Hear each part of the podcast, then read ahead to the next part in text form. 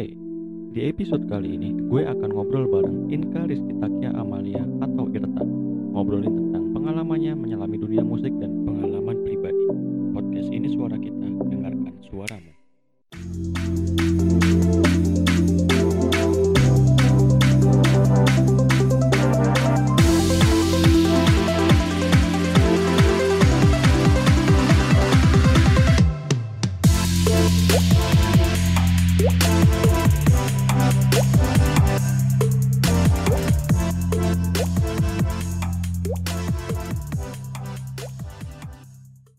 Oke, mungkin uh, sekarang kita langsung mulai aja nih. Mungkin boleh perkenalan dulu nih. Inka Rizky Takia Amalia, sering dipanggil Irta. Silahkan.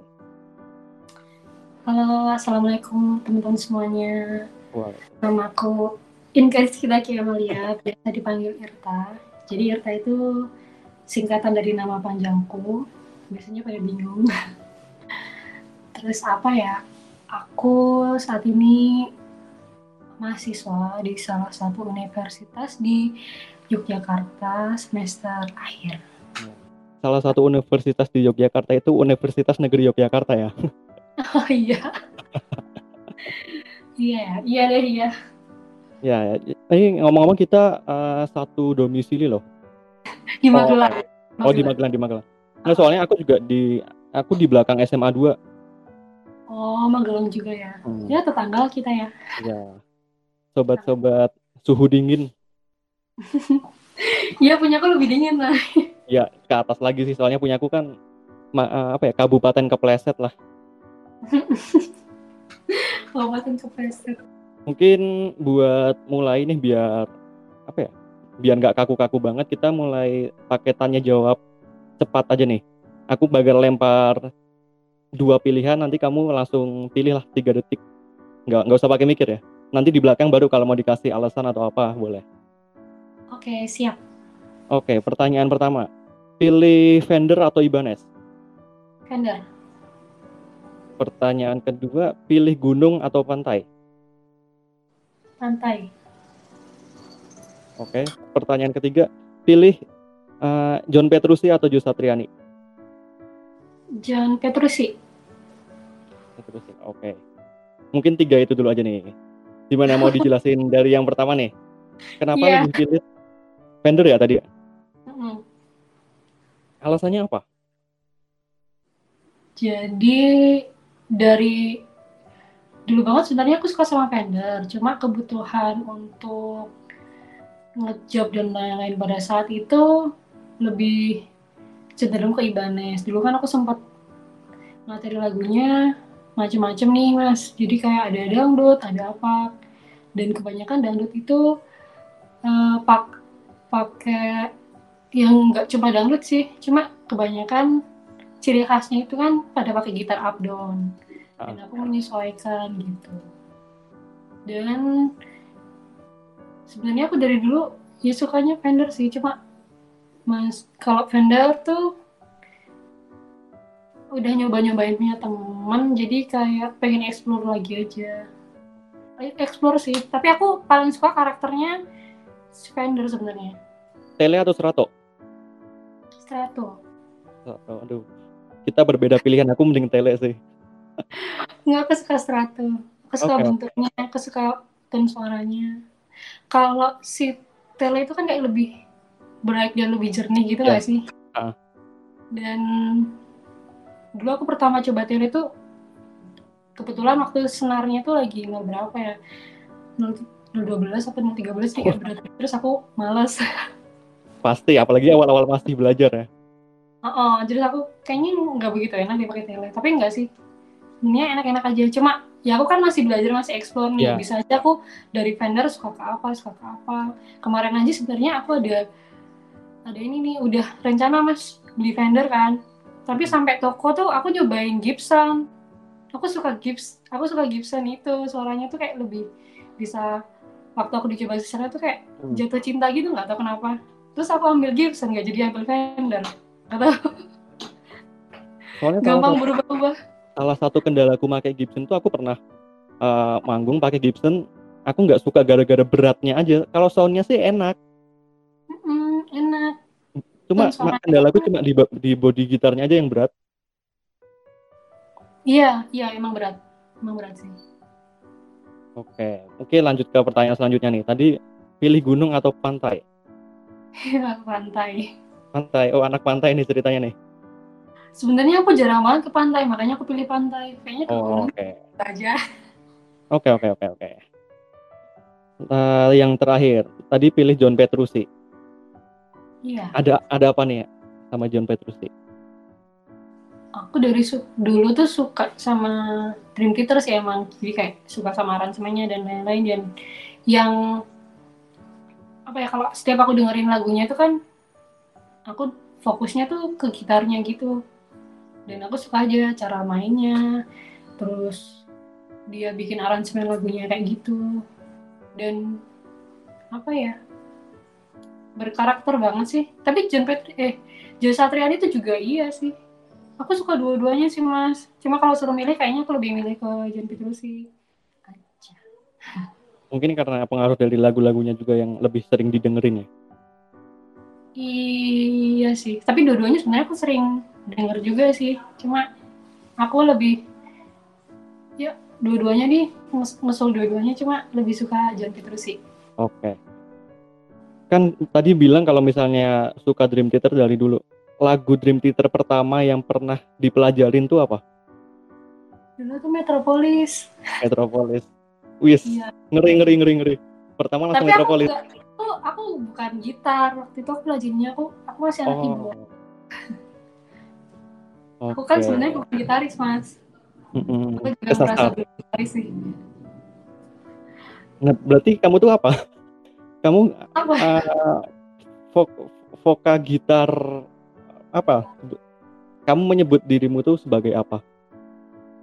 apa ya nggak tahu lah random aku kan calon guru jadi ya apa aja deh yang dianggap murid nantinya Oh, berarti Yaudah, salah aku- satu alasanmu buat masuk di pendidikan musik itu emang karena pengen jadi guru atau mungkin kayak lagi ada seminar atau lagi ada ya yang gitu-gitu sih mas. Kayak aku nggak pengen jadi guru kelas biar aku bisa lebih ke mana-mana. Gitu. Berarti lebih sih senang lebih senang cari Cuma- pengalaman baru gitu-gitu ya? Ah, tapi aku aku suka kalau suruh sharing ke mana ke mana ke mana gitu suka. Termasuk aku kan juga pengen ngerambah jobku ke mana aja sih. Jadi kadang kan aku main kosidah kadang aku juga pop-popan aku kadang juga rock-rockan itu tujuanku juga pengen lebih banyak relasi lebih banyak bisa sharing. Dan nantinya pasti juga berguna. Kemarin aku juga ikutan duta wisata dan lain-lain juga sebenarnya kayak media sharing juga sih kan. Bela aku sebenarnya fokus musik tapi kan sebenarnya bisa diaplikasikan di mana aja kan. Materi musik kan nanti di duta wisata aku bisa kayak nge-explore atau ngangkat budaya-budaya musik yang ada di wilayah kita atau bahkan cuma bahkan sekedar cuma apa ya kayak membantu mereka musisi-musisi daerah itu up dengan eh, dengan ciri khasnya masing-masing. Mas pernah dengar nggak ini? Apa? Eh, jadi ada tarian apa ya? Cuma aku lupa. Itu masuknya seorang atau apa? Cuma dia udah kolaborasi sama dangdut gitu. Jadi kayak misal kalau di Purworejo tuh ada yang dolala tuh loh atau apa gitu aku kurang tahu sih. Cuma itu kan eh, udah ada kalau sepangku udah ada kendangnya dan lain-lain juga kan apa apa ya namanya aku lupa tapi di Magelang tuh ada mas jadi kayak gamelan udah campur sama gitar udah campur sama apa terus ada tariannya gitu pengen ngebulit ngebulit itu sih biar bisa menyesuaikan perkembangan zaman juga gitu. Oke, berarti itu emang udah jadi visi salah satu visi besar kenapa menekuni dunia musik nih. Iya, pengen memperkenalkan budaya sendiri juga. Aku juga ini mas, kemarin Alhamdulillahnya ya, aku tuh kan suka banget sama musik-musik yang gamelan sama yang kolaborasi sama band kumbo-kumbo gitu. Aku ikutin deh, aku tuh kayak mengapresiasi mereka udah berani mengangkat budaya kita gitu. Jadi uh, Mas tahu nggak Kiai Ganjur? Ki kiri Ganjur? Bukan Kiai, bukan Kiai Kanjeng loh, tapi Kiai Ganjur. Itu apa tuh? Di baru itu, baru itu musik. Jadi tuh kayak lagu-lagunya itu lagu-lagu Islami gitu. Cuma mereka bawainnya pakai gamelan sama band combo kayak modifikasi gitu loh. Kadang Oh. juga ada kendangnya juga, kadang beberapa musik. Dan kemarin alhamdulillah aku tuh ada suatu event aku diajakin jadi vokalis cadangan sih sebenarnya karena vokalis yang satu tuh lagi mengandung jadi mungkin apa butuh backupan gitu loh. Iya, dan kebetulan aku diajakin aku seneng banget kayak punya relasi baru dan lain-lain. Suka sih yang kayak gitu sih mas. Aku gak tahu kenapa. Keren Mungkin aja gitu kita punya contohnya sesuatu Contohnya kayak ini apa? Gamel, tahu gamelan Kiai Kanjeng nggak? Iya kayak gitu mirip-mirip Ah, itu kan oke, juga oke. kayak syi- syiatan gitu kan beberapa lah Iya iya iya. iya. kadang kita yang kiai ganjur gak kita sih aku cadangan Eh, jadi eh, itu juga bawain lagu-lagu luar juga sih terus di Iya. aransemen terus beberapa ada di YouTube kok pokoknya ada ada yang upload juga Berarti kamu emang pengen mengeksplor dan bereksperimen, tapi uh, menunjukkan juga sisi budayanya di situ. Makanya itu salah satu alasan kamu kemarin sempat cover Lati ya? Eh, latih iya aku suka aku sangat mengapresiasi yang kayak gitu kayak gitu sih entah dia tuh berani mengap budaya kita nggak cuma ngikutin yang hype saat ini atau dari luar doang sih dari Eropa kan kebanyakan Iya iya iya. Itu kalau nggak salah di YouTube-mu yang nonton udah 21 ribu tuh yang Lati itu.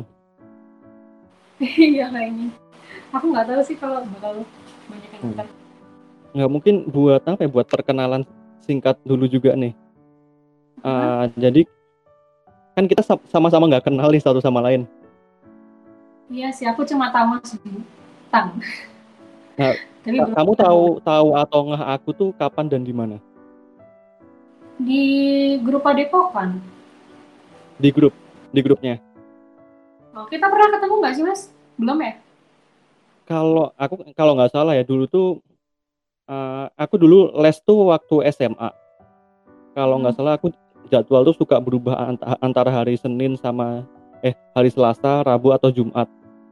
Nah kalau nggak salah tuh pernah aku sore datang itu Om Yo lagi ngobrol sama kamu sama bapak.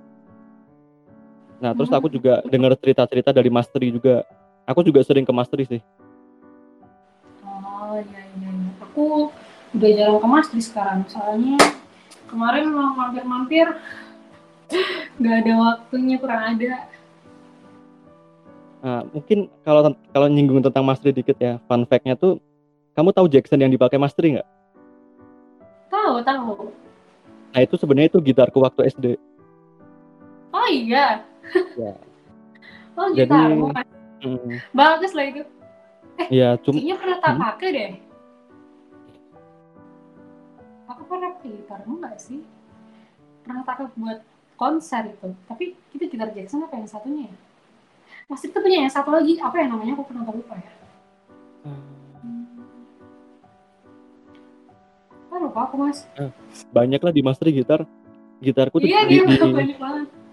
Kalau kamu lihat di tempatnya Mas Tri ada Gibson itu juga Gibsonku tuh yang Army. Kalau kalau nggak Oh ya ya ya. Oke. Mantap. Cuma Ma- Mas Tri kan dulu sempet ini nih apa? Kalau nggak salah sempet ngisi gitar buat kamu pertama kali bikin single. Oh aku di masteri. Nggak apa Ma- Mas Tri-nya Ma- Mas Tri dulu sempet ngisi gitar dua di single kamu yang pertama kan? Iya sama ngisi gitar dua. Nah itu sebenarnya lat- yang melatar belakangi kamu kok pada akhirnya coba untuk bikin single dan diupload tuh gara-gara apa sih? Wah itu single itu tuh sejarahnya banyak. Sebenarnya itu buatannya ibuku sih Oh, buatannya ibu. sebenarnya ya lirik dan apa-apanya jadi itu itu kan ceritanya tentang pertemanan tuh mas Mm-mm. tentang pertemanan yang eh, apa ya beda paham terus kayak kita jadi nggak satu tempat lagi kayak gitu jadi apa ya mas sudah dengerin laguku belum tapi Aku udah sempat denger sih. Cuma kayaknya di komen banyak yang salah mengartikan ya. Ya namanya lagu kan terserah yang mendengarkan ya, Yang aku Multi interpretasi. iya aku mengutarakan aja gitu Oke, oke. Cuma yang kamu dapetin dari set- setelah kamu keluarin single itu efeknya seberapa besar untuk mengubah hidup kamu nih? Hmm, sebenarnya kalau dari luar biasa aja sih kan nggak nggak yang soalnya kan orang-orang taunya aku kan bukan yang benar-benar anak pop gitu kan. Sebagian Hmm. banyak orang lebih tahu kalau itu dangdut sama kosida dan tiba-tiba aku rilis lagu pop. Tujuanku sih ya buat eh, berkarya aja. Nggak lebih dari itu sih. Terserah nanti orang-orang mau nangkepnya gimana. Oke. Nah, tadi kan sempat disinggung nih ada kasidah Kasima ya kalau nggak salah. Hmm, dulu aku sama Kasima. Jadi boleh nggak dicoba diurutin timeline bermusik kamu tuh dari tadi tuh ada Kasima keluarin single, terus ada Irta and Friends, terus sekarang ada apa aku nggak tahu. Urutannya sebenarnya kayak gimana sih perjalanan musik kamu? Urutannya itu apa sih? Dulu tuh random ya. Aku kan suka ngeband-band, suka nyanyi. Dulu waktu TK, SD gitu itu kadang sering suka nyanyi, tapi nyanyi acara-acara kayak kecil-kecil itu, misal ada acara di TK atau acara di SD atau acara di SMP. Tapi waktu SD itu aku sempat pernah ikut festival-festival gitu sama kakak. Tapi habis kakak udah masuk kuliah aku udah jarang ikut lagi. Soalnya kan aku eh, waktu itu agak bingung cari partner yang cocok soalnya di dulu aku kan SMP-nya cuma di deket rumah aja jadi kayak nggak bisa terlalu explore keluar gitu sih terus aku SMP tuh fokus sih fokus belajar musik-musik juga dikit-dikit doang nah SMA itu aku ditawarin eh kosidahan itu Kasima. Ya pokoknya sebelum sama Kasima tuh aku cuma kadang ikut festival, ikut parade-parade, ngisi-ngisi acara. Misal ada acara agro atau acara apa di Magelang, di alun-alun. Tapi masih kayak kecil-kecil gitu aku cuma bantu-bantu doang sih. Dan aku dulu aku juga gak ngerti aku mau fokus gimana soalnya dulu aku SMP tuh pengen jadi random sih pengen kadang pengen jadi dokter kadang pengen jadi astronot dulu aku suka banget sama planet-planet tapi habis itu SMA itu aku udah mulai ditawarin job. Jadi Kasima itu itu sih yang pertama nawarin job aku juga Kasima. Ya yang lain-lain misal dapat penghasilan juga mungkin dari menang festival-festival gitu mas. Cuma yang benar-benar job itu aku pertama sama Kasima. Dan udah nih beberapa apa beberapa tahun sama Kasima. Abis itu aku punya kesibukan kuliah. Dan aku harus memilih salah satu di antara keduanya karena nggak mungkin aku fokus dua-duanya. Karena Kasima itu jadwalnya padat banget. Dan aku kasihan teman-teman misal kalau nungguin apa ya misal di suatu event aku nggak bisa datang dan lain-lain. Jadi aku memutuskan diri untuk ya sebenarnya dari dulu sih freelance mas. Cuma kan itu grup prioritas utama lah ibaratnya kayak gitu. Jadi aku akhirnya mundur aja sih. Sebenarnya banyak sih. Bukan cuma karena itu faktornya tapi aku jelasin itu aja ya. Oke, siap. intinya aku aku fokus sama kuliah.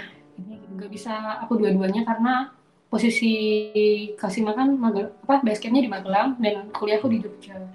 Badanku juga kuat juga kalau ngurutin dua-duanya. Dan aku berpikir aku juga nggak mungkin cuma dikasih mah doang sampai misal aku lulus SMA terus aku nggak kuliah terus aku di situ doang kayaknya ya bukan tujuan gue aja sih. Walaupun sebenarnya aku dulu suka karena Kasima itu aransemen aransemennya juga kadang kita walaupun kita nggak ada gamelan tapi kita kayak masukin lagu-lagu Jawa mas di lagu kita di aransemen modern juga. Jadi aku suka sih habis dari Kasima aku kan freelance. Habis freelance aku udah deh ngejok ke mana-mana. Kadang ada tawaran di masih dari Semarang kadang ada tawaran buat jadi vokalis. Kayak misal aku di Ganjur tadi atau band-bandan wedding-wedding. Dan mungkin main-main di komunitas rock kayak kemarin aku sempat main sama MBC ya gitu sih gitu-gitu aja. Aku yang penting sekarang fokus explore dulu dengan media yang udah aku dapetin gitu keren keren keren keren tadi aku mau narik sedikit nih tadi kan kamu sempat mention kalau waktu kamu SMP itu uh, kan sekolah kamu deket dari rumah tuh jadi kayak iya. mungkin kita nggak punya kesempatan lebih untuk bisa explore atau kesempatan yang tersedia di daerah kita tuh cenderung lebih sedikit nih. Nah tapi kan setelah kamu kuliah ini, apalagi udah hampir empat tahun di Jogja itu, uh, ya kamu tahulah ada banyak kesempatan yang terbuka untuk belajar atau untuk kita explore. Pendapatmu sama adanya apa ya? Sama perbedaan akses itu menurutmu ya. kayak gimana? Uh, karena orang berkembang itu menurutku butuh media dan uh, namanya lokasi itu kan menunjang banget ya. Misal yeah sama ketersediaan media yang ada di lokasi tersebut. Jadi kalau di sini adanya ini, di sana ya adanya itu. Cuma kalau Jogja itu kan lebih banyak apa ya? Uh, jaringan, banyak komunitas, banyak media yang bisa kita pelajari. Kayaknya apa pun juga ada deh kalau kita di Jogja. Gitu. Kalau di Grabak belum tentu. Misal ya, misalnya aja barang elektronik lah atau apalah gitu kan juga di Jogja ada. Di sini nggak sekomplit di Jogja ibaratnya kayak gitu kan mas. Jadi media dan aksesnya itu mempengaruhi seorang berkembang. Lokasi ya lokasi mempengaruhi seorang berkembang. Berarti emang ada pengaruhnya banget ya? Dan kamu punya iya. apa ya punya dorongan atau keinginan untuk bantu mungkin uh, teman-teman kita yang ada di daerah yang sama dengan kita untuk punya kesempatan yang lebih luas lagi atau enggak? Iya, makanya aku lebih sering, aku lebih senang tadi mas, aku pengen jadi guru tapi bukan bukan guru, yang formal yang gitu. bisa ke mana-mana, uh, bukan cuma di satu lokasi. Karena kalau satu lokasi ya mungkin bisa mengoptimalkannya. Cuma aku lebih tipe yang ke mana-mana karena menurutku kalau di kelas tuh apa ya hmm, kayak lebih sempit aja gitu ruang lingkupnya. Lebih terbatas ya kita untuk pengen mengekspresikan diri gitu. Iya jadi aku lulus ini pun walaupun aku lulusan pendidikan pun aku tidak berencana untuk masuk ke jadi guru gitu enggak enggak juga. Jadi pengen lebih baik mungkin kalau bekerja ya daftarnya yang aduh aku mau ngomong cita-cita tapi kayaknya takut kesampaian ya, apa-apa jadi gitu. ya, intinya sih yang bisa ke mana-mana aja sih. Dan aku suka banget sama anak-anak sebenarnya. Jadi aku pengen mastiin mereka tuh tumbuh dengan keadaan dan lingkungan yang baik gitu pengen sih kayak gitu nggak tahu kenapa Berarti kamu kayak semacam pengen punya satu wadah tersendiri di mana itu bisa jadi tempat anak-anak atau teman-teman untuk belajar, berkembang, berkarya dan dan supaya mereka bisa terekspos oleh apa ya? Uh, mungkin oleh entah media atau entah orang-orang di publik biar mereka lebih tahu kalau ternyata orang-orang kayak gini tuh tersedianya banyak cuma selama ini nggak pernah kena eksposnya aja gitu. Iya, jadi kan yang patut di garis bawah pendidikan di negara kita itu kan belum merata ya mas ya jadi kan Benar. ya dengan sebisa aku nanti ke depan atau aku nanti ikut komunitas-komunitas lain ya aku bisa apa ya buat sedikit apa ya membantu mereka misal aku ikut duta wisata atau apa aku kan juga pengen masukin seni-seni yang ada di sini biar lebih dilihat oleh kedinasan atau apa pengennya sih kayak gitu tapi semoga aja ya Amin. Oh, itu berarti salah satu alasan kamu ikut duta wisata kemarin ya? Aku baru Iya. tahu sih malah kalau kamu ikut duta wisata tuh. Kamu juara, juara tiga ya? Iya aku juara tiga sama juara favorit sih Kalau Yang jadi duta wisata, karena polling Instagram kali ya karena aku udah punya beberapa follower jadi kar- karena Irtanesia nih berarti nih, jadi favorit. iya sih karena Irtanesia Oke, oke. Nah, mungkin aku bakal mulai tanya lebih sedikit lebih dalam lagi nih. Eh, berdasarkan pengalaman, kan kamu pasti ngejob udah ke berbagai kota nih. Ada nggak sih kota yang buat kamu tuh, wah ini paling berkesan nih dibandingin yang lain? Apakah karena dia yang paling jauh atau ada momen tertentu di sana? Ada nggak? Eh, yang paling berkesan itu aku langsung kepikiran sama Wonosobo sih Wonosobo. iya Wonosobo jadi menurutku ya aku lihat re- reactionnya mereka saat nonton. Aku waktu itu main sama grup kosidah grup kosidah dari Semarang lah. Terus ya beberapa desa sih mas sebenarnya. Kayak Hmm. ngurangin orang banget.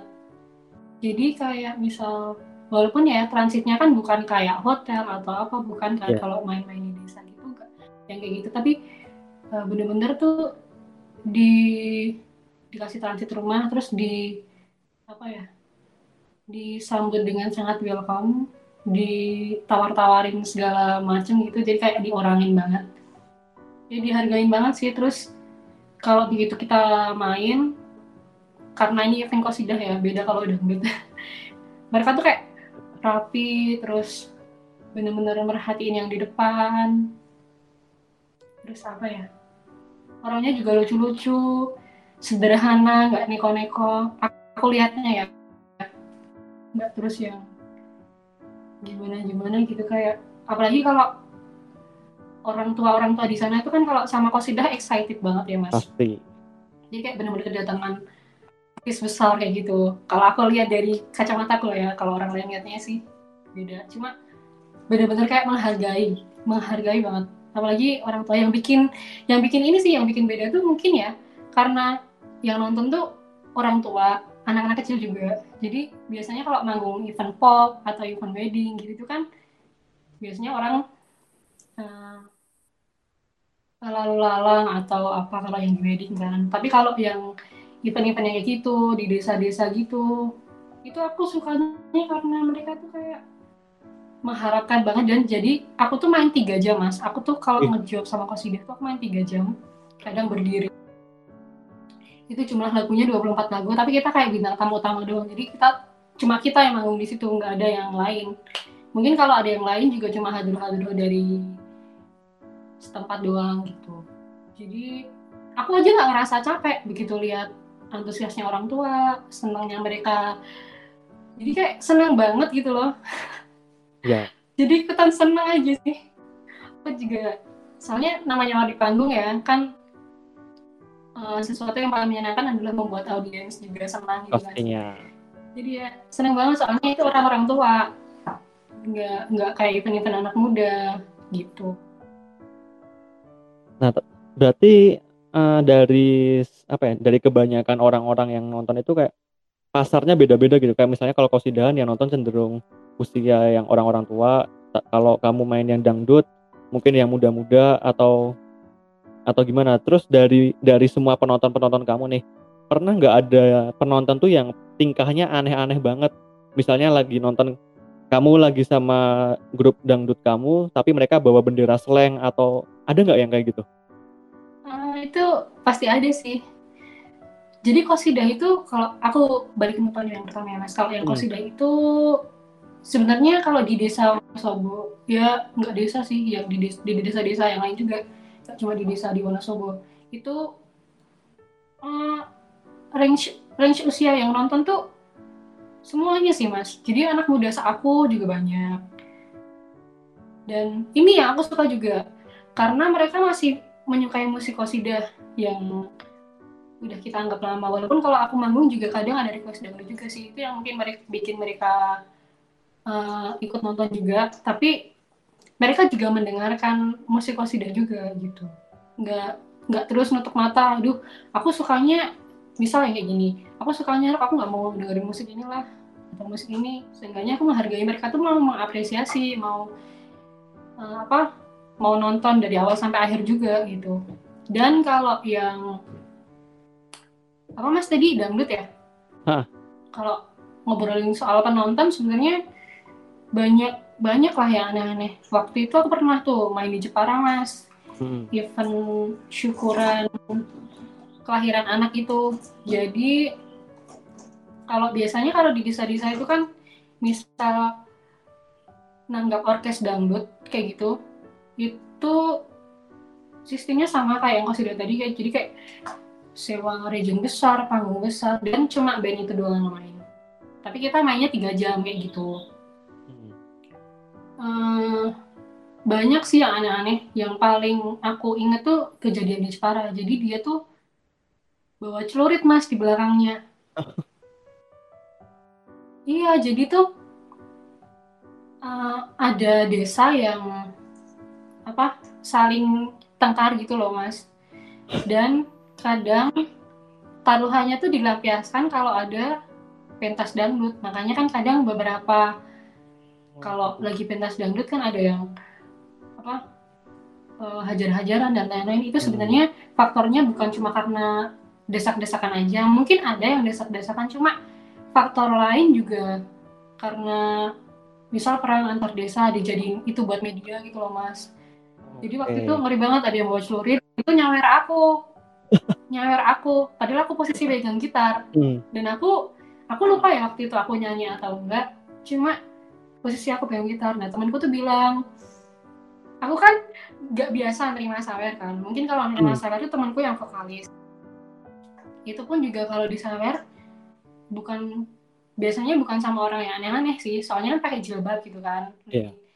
lebih safety lah. Soalnya kan ada kosidahnya kalau pakai jilbab biasanya gitu. Dan eh, orang-orangnya tuh ada orang baik dan eh bukan orang baik sih mas. Kayaknya orang-orang yang lebih apa ya lebih kalem lah. Kalau suka kosidah biasanya kan orang yang anak-anak muda itu kan sukanya yang dangdut dangdut doang nggak nggak terlalu tertarik sama yang kosidah maksudku gitu.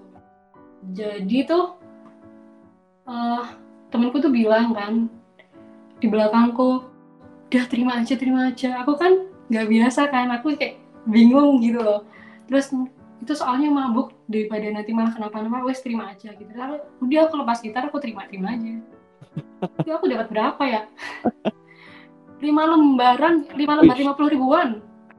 Itu dari yang bawa terus? masukin kardus ini dimasukin kardus kayak gitu.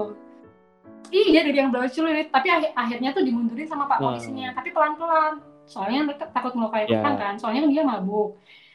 Dan beberapa hari setelah itu waktu itu juga ada yang ini mas ada yang eh, akhirnya perang gitu. Rusuh rusuh rusuh. Hmm, aku juga sering lah di beberapa tempat aku baru main lima lagu enam lagu kalau yang event event dangdut kan.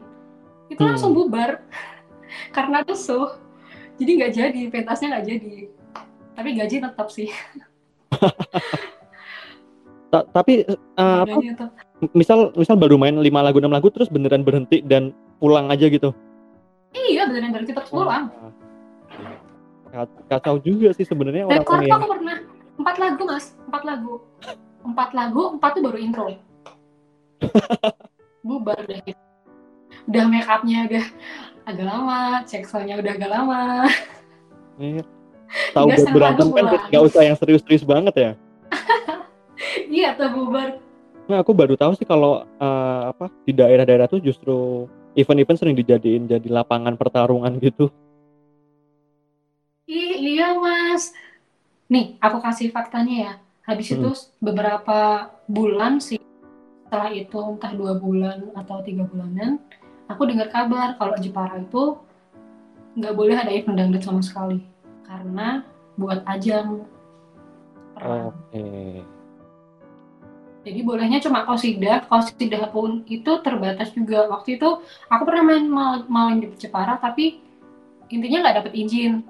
Berarti kan emang belum kondusif kan suasananya. Oh, berarti kalau di Jepara masih belum ada izin gitu bikin kosidahan, tapi orang-orang yang datang tetap tetap pakai celurit, cuma celuritnya ada tulisan Bismillahnya gitu ya. Nggak tahu juga mas, itu nakutin sih. Soalnya kan kalau orang sana, ya yang nggak orang sana doang sih, orang sini pun juga iya. Namanya tragedi bunuh-bunuhan antar kampung, tawuran-tawuran gitu kan juga Iya. banyak kan. Cuma yang waktu itu aku juga juga aku datangnya di daerah yang rawan tawuran gitu aja sih. Nggak kebiasa soalnya kan kita di Magelang damai-damai aja kan ya. Iya, Ma- Ma- Magelang tuh tempat paling santai sih sejauh ini ya. Waktu itu ada event itu nggak sih mas? Ada Apa? kejadian supporter bola ya kita. Oh iya iya. iya. Kalau nggak salah sama Tapi bukan dari daerah kita sih kayaknya. iya Sleman bukan ya? Kurang tahu. aku. iya Sleman. Aku dengar Sleman. Berarti kadang, kadang yang bikin rusuh tuh emang penonton-penonton yang apa ya, yang punya kepentingan sendiri gitu ya. Iya, jadi tapi yang kena korban kan jadi komunitas besarnya, Ya. jadi kasihan aja ya. Yang paling kasihan ya yang mengadakan acaranya dong kalau di daerah-daerah gitu kan mereka juga keluar nggak mungkin cuma dikit kan itu. Iya, jadi kadang sebelum kita main, Mas, Pak Polisnya, kan ada penjagaan Pak Polisi itu harus Hmm. pakai izin ya. Kalau daerah-daerah kayak gitu. Terus Pak Polisinya naik, terus bilang kalau nanti ada rusuh, nanti yang rusuhin ganti semua biaya yang panitia udah keluarin intinya gitu. Soalnya kan ngerugiin panitia kayak gitu. Tapi ada sih yang sampai udah dibilangin gitu tetap Tetap rusuh aja. dan bubar ya udah dia ganti rugi kali nggak tahu iya harusnya ke kantor polisi. Ya aku lihatnya dia udah bawa belur belur gitu sih. Kasihan tapi ya gimana? Dia yang nakal. Ya kasihan tapi aneh juga sih. Kalau kita kasih konsekuensi buat ganti kerugian, dia jelas-jelas udah nggak mungkin bisa ganti kerugian nggak sih? Jadi kayak dia aja nothing tulus gitu. I- iya sih tapi Ya, nggak tahu siapa tahu yang berani orang kaya terus dia udah berani kita nggak boleh menjudge seseorang cuma dari penampilannya aja meskipun dia udah babak belur. iya kita kan nggak tahu kepentingan jangan-jangan dia kayak gitu karena dia punya komunitas kepentingan yang tidak baik Ya. misalnya yang udah punya dana-dana banyak atau apa. Bener-bener. udah deh rusuh aja nggak masalah. Kok gampang? Bareng-bareng lain agung. Pokoknya kayak gitu. Kan ada kan. Ya. Bisa jadi mereka juga ini, mereka youtuber lagi bikin prank untuk event apa, ntar mereka upload ke YouTube, dapat duit, bisa juga tuh. iya mas kalau kita ngomong soal kemungkinan mas semua bisa juga mas Iya. Jadi yang penting mah kita lakuin tanggung jawab kita. Kalau misalnya ada aneh-aneh ya itu di luar dari kendali kita. Aku masuk ke ini sebenarnya di DM ada beberapa pertanyaan titipan sih. Aku coba filter pertanyaannya ya. Soalnya yang masuk ada yang aneh-aneh juga sih pertanyaannya. sudah kuduga Oke. Mungkin pertanyaan yang pertama eh, dari ada pertanyaan dari Ed Ilham Syamtar. Gimana cara Irta mengatasi rasa tidak pedean? dengan memberikan yang terbaik versi kita sih dengan memberikan yang terbaik versi kita. Tapi itu kan sekarang nih kita ngomongnya kayak gitu. Kalau beberapa tahun yang lalu tuh pasti nggak pede kan? Eh, kalau nggak pedenya di apa dulu nih? Misal kalau suruh pidato bahasa Inggris aku bener-bener nggak pede karena belum terlalu menguasai. Tapi kalau soal panggung aku suka sama panggung jadi aku nggak nggak pernah tuh namanya grogi di panggung. Berarti justru kalau ketika kita nginjek kaki di panggung, apalagi me- megang gitar, megang mic itu justru makin semangat ya. iya aku senang. Nggak ada grogi-grogi sih kalau aku kalau di panggung. Mungkin kadang keringat dinginnya kalau misal eh ngulik terus aku di panggung bener lagi lupa atau apa. Cuma aku bisa alibinya kayak misal pura-pura nggak tahu lah atau apa kayak gitu aku bisa. Tapi dalam diri tuh sebenarnya keringat dingin karena ya berarti kurang Ya. mempersiapkan yang terbaik kali ya. Yang bikin aku nggak pede. Iya yang kayak gitu sih. Kalau salah satu trik yang dulu aku sering pakai, kalau misalnya entah lupa atau entah gimana tuh, aku selalu matiin volume gitar, terus aku kayak punya pura-pura ada kendala sama kabel. aku aku nggak gitu sih. Jadi aku improve sedapatku cari aman. Tapi kalau udah bener-bener buntu aku lemparnya ke keyboard. Tadi nggak baik banget sebenarnya. Ya kamu nanti yang ngisi aku lupa sama liritnya gitu. Sampai temanku mungkin gregetan sih. Biasanya kalau gitaris gitu sih. Kayaknya. Atau aku aja. Aku aja deh Ini soalnya kayak, biasanya gitu. Soalnya kadang Hmm, tiba-tiba blank kan. Soalnya posisi Iya. gitar kan banyak kan mas. Jadi kayak ah gimana gitu? Berarti dulu sempat beberapa kali eh, mang- manggung di job yang gede, tapi ada ngeblank itu juga pernah berarti? kalau panggung gede sih aku jarang mas. Soalnya aku prepare-nya pasti lebih prepare. Tapi kalau misal kadang kan ada gini nih banyak lagu-lagu yang kayak udah nah nanti ini refnya aja buat intro terus lagunya buat ini jadi kayak lagu-lagu dadakan gitu ya improve improve aja gitu Berarti emang perlu. ta- Tapi kalau menurutku ya, kamu emang udah mungkin secara mental udah terlatih dari kecil sih. Kayak kamu kan tadi bilang kalau dari TK udah se- sering banget ngisi acara, mulai nyanyi-nyanyi entah acara TK atau acara apa. Mungkin itu secara nggak sadar udah ngelatih kepercayaan diri kamu. Jadi mungkin buat teman-teman nih tadi dari Ed Ilham Syamtar kalau kalau pengen ngelatih percaya dirinya mungkin sering-sering latihan aja kalau emang dari dulu-dulu belum sempat ya kita mulai dari sekarang sering-sering latihan ke depan panggung. Iya sih, jadi jangan ya nemuin kesenangan aja sendiri. Kalau kalau aku kan emang naik panggung tuh hobi ya mas. Manggung tuh aku hobi. Ketemu banyak orang terus aku diliatin di panggung itu kayak eh, sensasi yang aku suka gitu. Jadi kayak aku diperhatiin, kayak aku di ya apa ya suka aja gitu. Aneh gak apalagi sih kalau bikin orang nggak nggak- nggak aneh kok soalnya aku juga ngerasain gitu sih apalagi kalau uh, karena apa yang kita lakukan orang lain tuh bisa menikmati bisa ketawa bisa enjoy itu kayak ada kepuasan tersendiri gitu sih Iya, kayak merasa berguna dan bermanfaat aja walaupun ya masih nggak jelas gitu. oke mungkin mau lanjut ke pertanyaan yang lain nih boleh, boleh. Dari Ed Adelia underscore iya nanya dong skincare-nya Kak Irta apa Apa ya? Macem-macem. waduh Apa ya aku kalau dulu, dulu kecil aku tuh itu pakai Viva. Pakai Viva yang normal. Atau kalau enggak pakai Viva bengkoang. Itu sih yang lainnya tuh udah biasa misal kayak krim malam atau hand body itu kan kayak biasa-biasa aja sih standarnya cewek lah. Kayaknya aku nggak bisa sebut merek banyak-banyak deh mas. Oh nggak- kalau di podcast bebas bebas aja kita mau nyebut berapa merek. apa ya? Aku tuh cocok nggak cocok kan sih. Aku malah lebih apa ya? Kalau skincare tuh.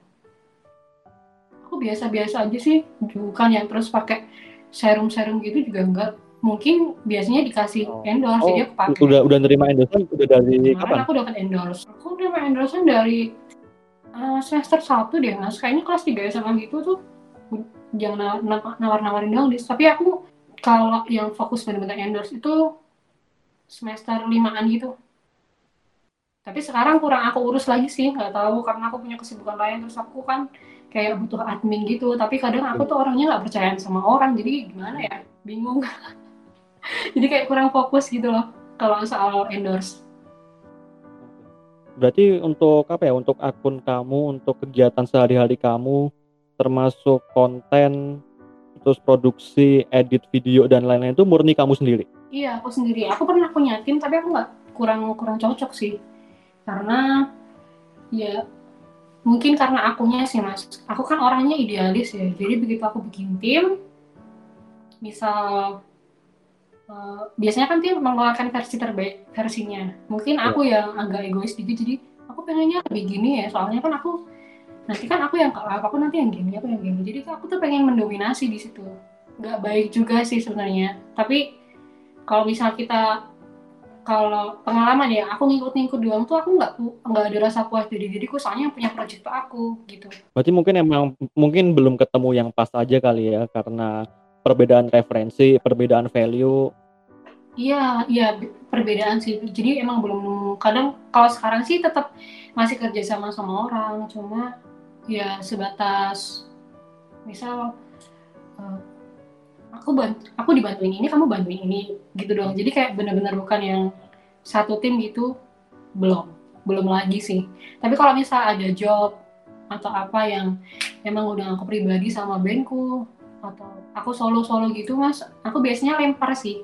Jadi eh, nanti ya tak ini gimana? Ada gini gini gini gini gini gitu. Terus kalau misal aku lagi butuh orang buat koordinasi lapangan atau buat ngatur player dan lain-lain aku udah ada orang buat ngatur itu. Jadi pertama emang harus ke ACC aku dulu bukan terus yang manajer nge-ACC dulu. Soalnya kan aku juga punya jadwal kuliah yang aku nggak bisa tinggal terus gitu. Untuk jadwal kuliah seberapa terkendala dari pengalaman pribadi?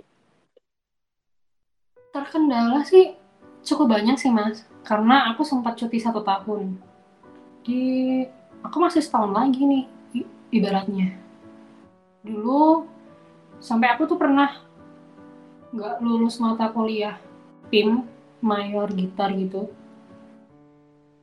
Karena aku nggak bisa ngejarnya aku udah kebebanan materi buat job dan kebebanan materi buat kuliah. Dan aku tuh kurang ngerti kalau gitar klasik di UPN itu seuwu itu gitu loh waktu itu. Jadi aku tuh kayak kurang referensi. Pelajaran aja sih buat teman-teman kalau misal kita mau masuk fakultas atau pilih mayor atau pilih spesialis gitu tuh kita harus ngulik dalam-dalam dulu biar kayak jadi kita bisa mastiin kita mampu enggak karena sebenarnya tuh mampu tapi kalau kalian punya kepentingan atau pekerjaan yang lain dipastikan itu tidak terganggu. Dan aku tuh contoh yang terganggu mas. Tapi dulu aku cuti bukan karena kerja sih tapi emang karena project.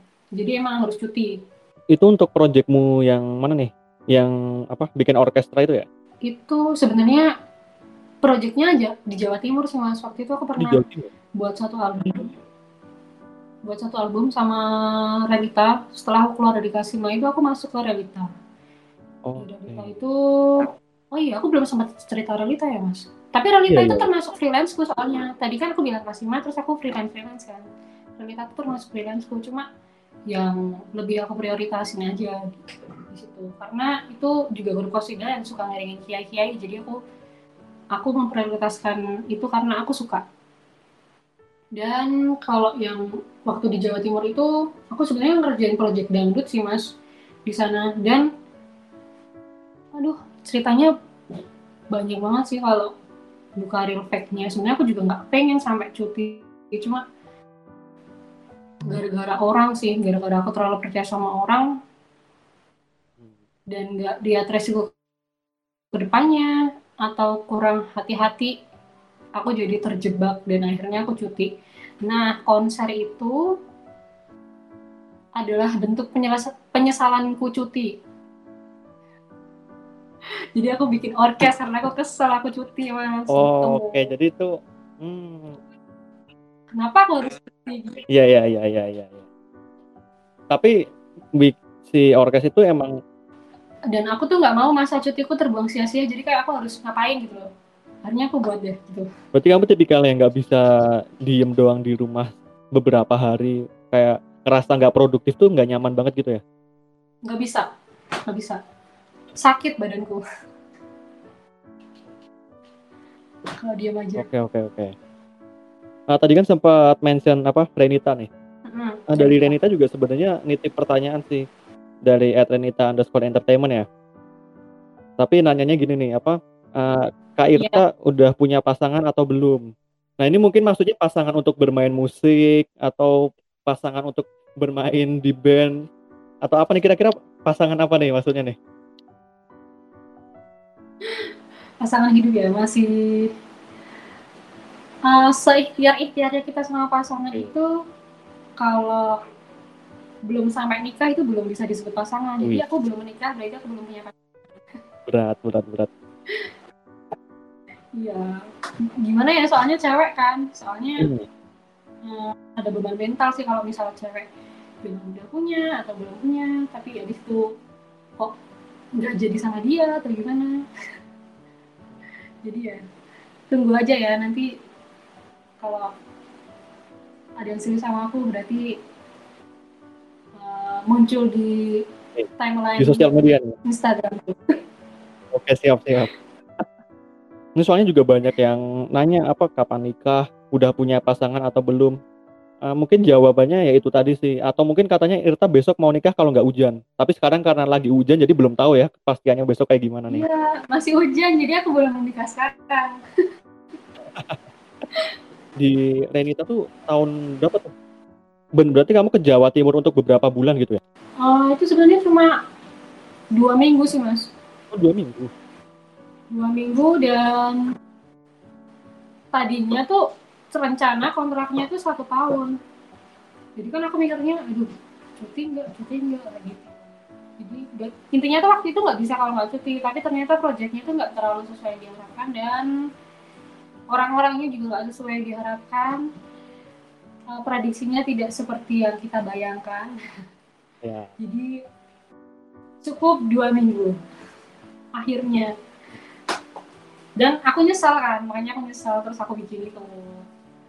Oke. kalau soal realita terbentuknya kapan itu setelah aku keluar dari Kasima bukan keluar sih mas. Aku dari dulu freelance di sana tuh cuma emang sering main di sana.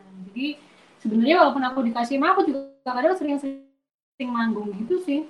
Cuma mungkin nggak terlalu ke expose kan karena yang paling ke expose kan yang sama Kasima kalau Rendita itu pokoknya setelah aku keluar satu bulanan kayaknya terus kita bikin lagi aja tapi yang santuy gitu Oke. sampai sekarang aku santuy aku nggak mau jadi pemain tetap juga sih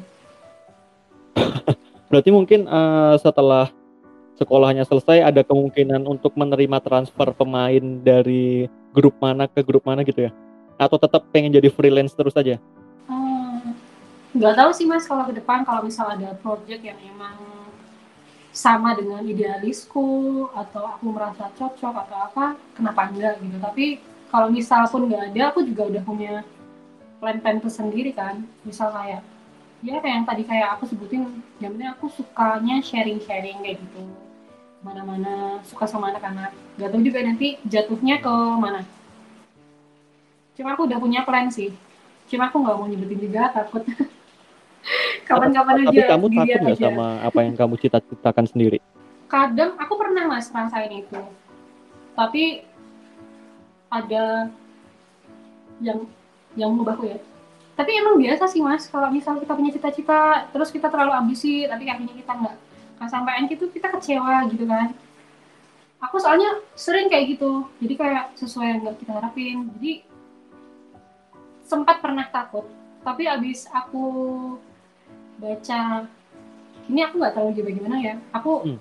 suka sama ayat ini man ya di Al-Quran Al-Baqarah surat berapa ya? Aku lupa.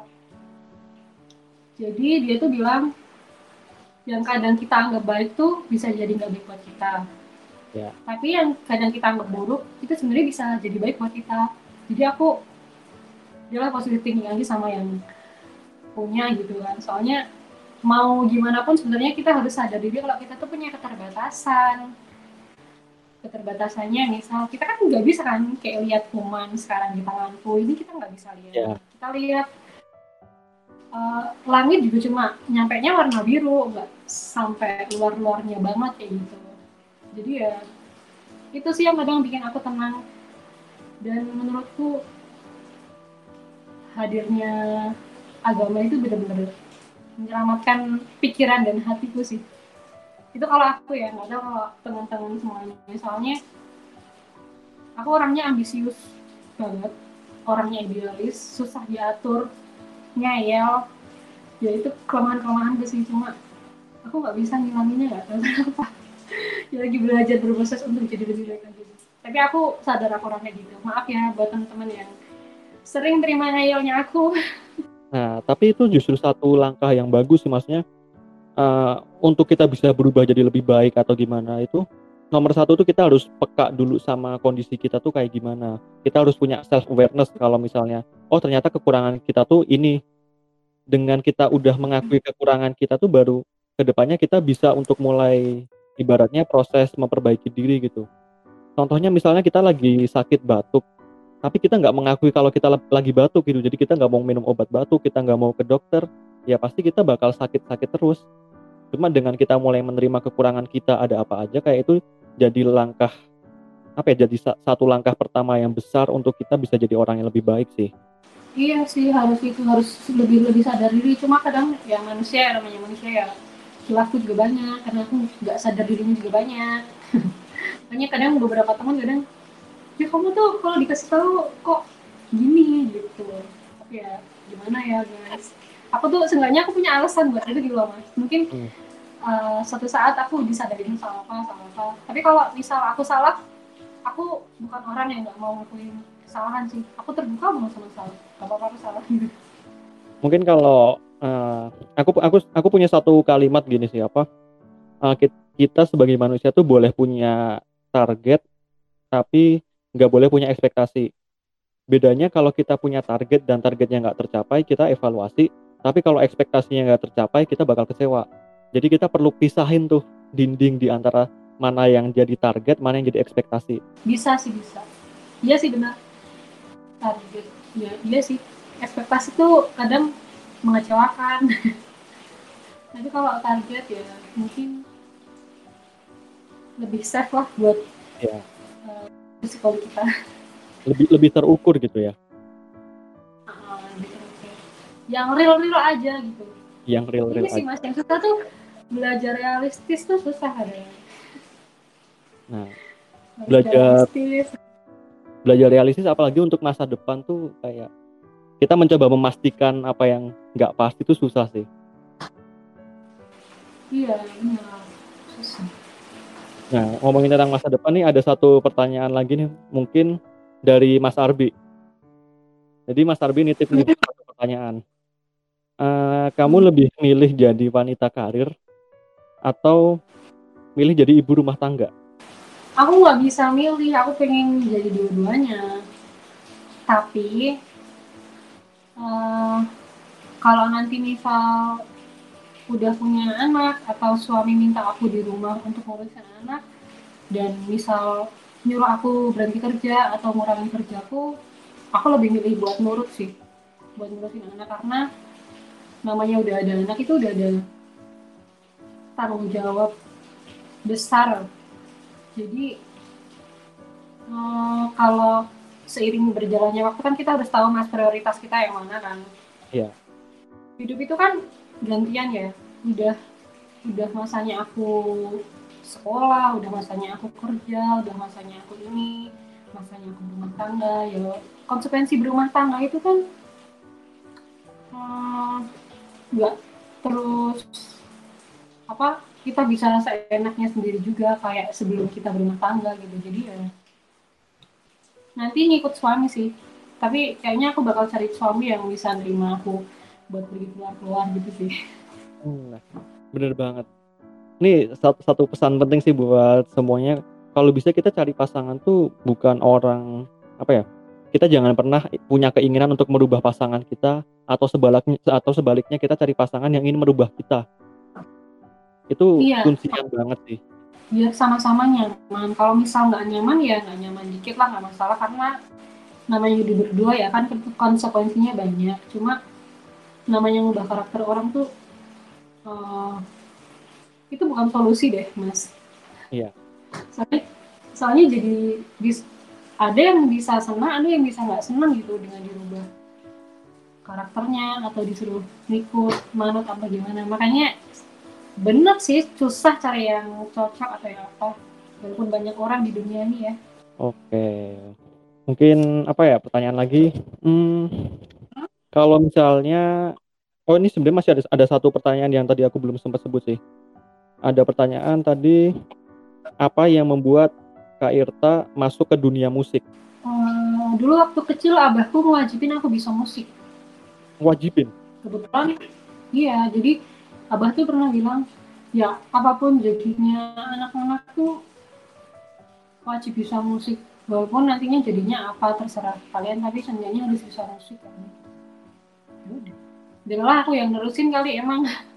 Ta- tapi tapi kakak juga masih musik kan? Iya kakak musik. Tapi ada adikku kayaknya nggak deh. Kalau kakak emang musik dari dulu suka dia. Atau ada nggak sih pengaruh dari kakak dalam dunia musik kamu sendiri? Pengaruh apa yang diberikan sama kakak? Hmm, pengaruhnya saat pas ini sih pas Mbak Inka manggung itu. Ya udah aku suka lihat Mbak Inka manggung jadi aku pengen manggung-manggung juga. Gitu sih. Em- berarti emang jiwa-jiwa apa ya jiwa-jiwa panggung performance emang kuat ya? Iya. Kayaknya ya deh mas.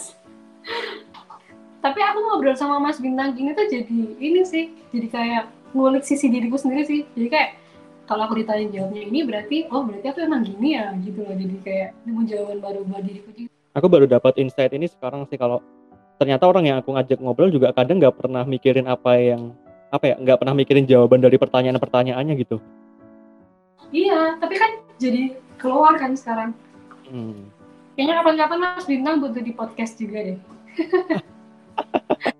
Pengalamanku kan nggak sebanyak pengalaman yang lain gitu yang bisa dikulik dan dipelajari Nggak gitu dong pikirnya. Kan setiap orang itu punya porsinya masing-masing tempatnya masing-masing. Setiap tempat pengalaman itu kan beda semua. Jadi nggak ada yang salah. Nggak ada kriteria buat siapa yang harus di podcast dong. Bener sih.